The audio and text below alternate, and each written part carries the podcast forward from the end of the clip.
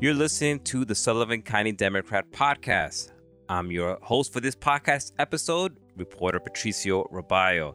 This podcast is being brought to you by the great folks at the Kitchen Table Cafe in Callicoon, New York. It's been a busy week, so let's get straight to it.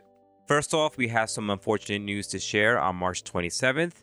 James Card, 34 of Beach Lake, and Edward Sykes, the third, 24 of North Branch, were involved in a double fatal head on collision on State Route 97. The cause of the accident is still under investigation, and our thoughts go out to the families of the victims during this difficult time. The Sullivan County Partnership for Economic Development is always focused on shovel ready sites, project pre approvals, and red tables. Recently, stakeholders from various industries and community organizations, as well as local and elected officials, gathered at the Kartrite Resort and Indoor Water Park to discuss these issues. Residents can now access solar source electricity at the annual discount of 10% through a solar installation project at the town's capped landfill in a partnership with DSD Renewables.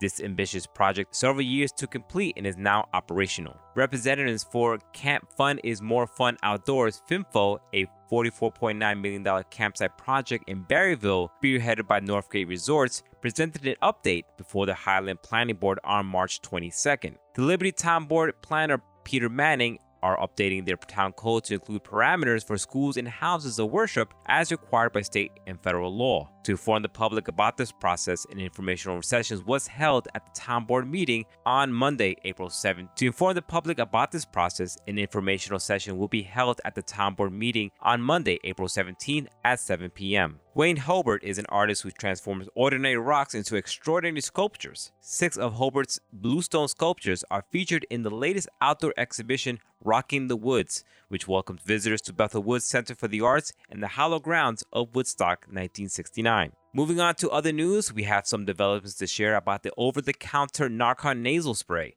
The U.S. Food and Drug Administration, the FDA, has approved this life saving medication for non prescription use, is a significant step forward. While we don't have any details about the availability or the cost of over the counter Narcan yet, this is a positive development for public health. Next up, two committees from the Upper Delaware Council have discussed the updated report on the Big Eddy Brewing Company, a new microbrewery on Main Street in Narrowsburg. On a related note, the town of Mamakating recently disapproved an annexation petition from a homeowner on High Street in Bloomingburg. The homeowner requested an annexation of 0.92 acres into Bloomingburg from Mamakating to consolidate their property into a single town. However, the petition was ultimately denied by the town board, with all members except one voting against the annexation. In other news, Sullivan County Commissioner of Jurors George Cooke has retired after a lifetime of public service. We have an article reflecting on his life and the contributions to the community. We wish him well and all the best in his retirement. Finally, the Sullivan County Longbeards recently held a fundraiser to raise awareness and money to keep turkey hunting strong. We have all this in the pages of the Sullivan County Democrat newspaper